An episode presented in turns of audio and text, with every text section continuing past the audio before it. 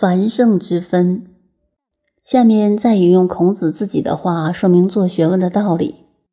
子曰：“若圣与人，则无其感；亦为之不厌，诲人不倦，则可谓云而已。”公西华曰：“正为弟子不能学也。”中国文化在三代以后便建立了一个做人的最高标准，就是圣。和印度的佛、中国的仙、西方文化的神差不多同一个观念。圣之次为贤，贤者也就是君子，再下来是仁者。过去老一辈的人写信给朋友，尊敬对方的人品时，往往称呼某某无兄仁者或某某仁者。对平辈、晚辈、长辈都可以用，这是很尊敬的称呼。所以孔子说：“圣者的境界与仁者的境界，这种修养我怎么敢当？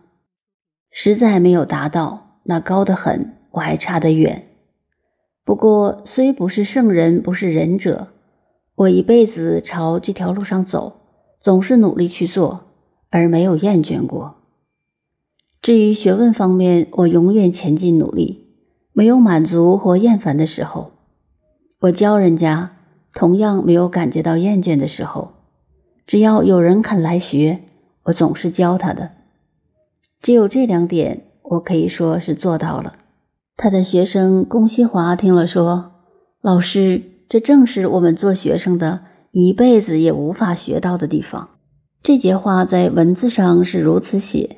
如果以逻辑的方法推论，孔子这样就正是圣人与仁者在行为上的境界，为之不厌，诲人不倦，实在不容易做到。就是说自己求学永远没有满足，没有厌倦，只求进步。不管今天，只有明天。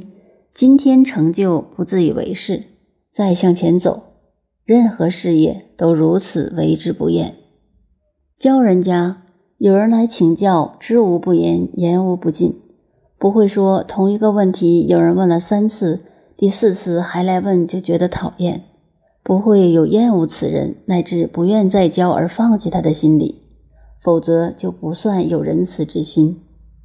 不但是学问如此，就是做事做领导人都应该如此，为之不厌，诲人不倦。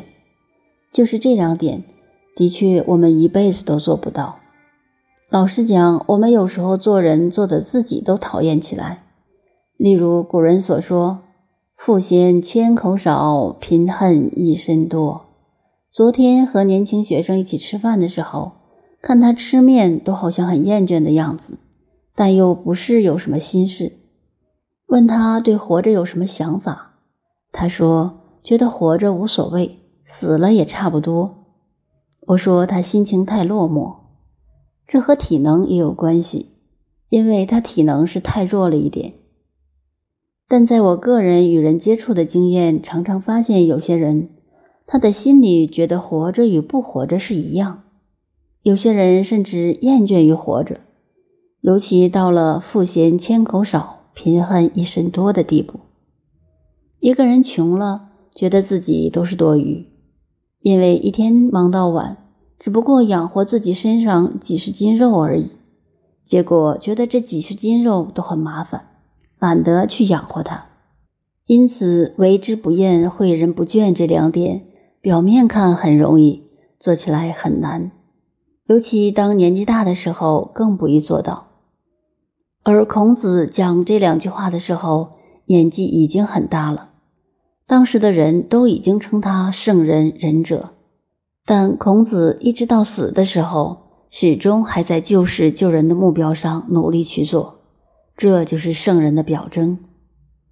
孔子曾提到过好多种圣人，在这里我们看孔子，乃是圣之使者。所谓使者，不是说孔子时髦，时髦是后世才出现的名词。这个时是说孔子随时跟着时代走，不落伍。随时在进步，随时晓得变，所以说他是圣之使者。他一生的努力都朝这个方向，因之他这个做法叫做明知其不可为而为之。在当时，他知道这个时代是挽救不了的，可是他并不因此放弃他应该尽的责任。这就是我们无论对自己的人生目标或对自己的事业，必须反省的地方。普通人都把一时的成就看成事业，但了不起的人，进入了圣贤境界的人，所努力的则是千秋永恒的事业。孔子所努力的。就是千秋事业。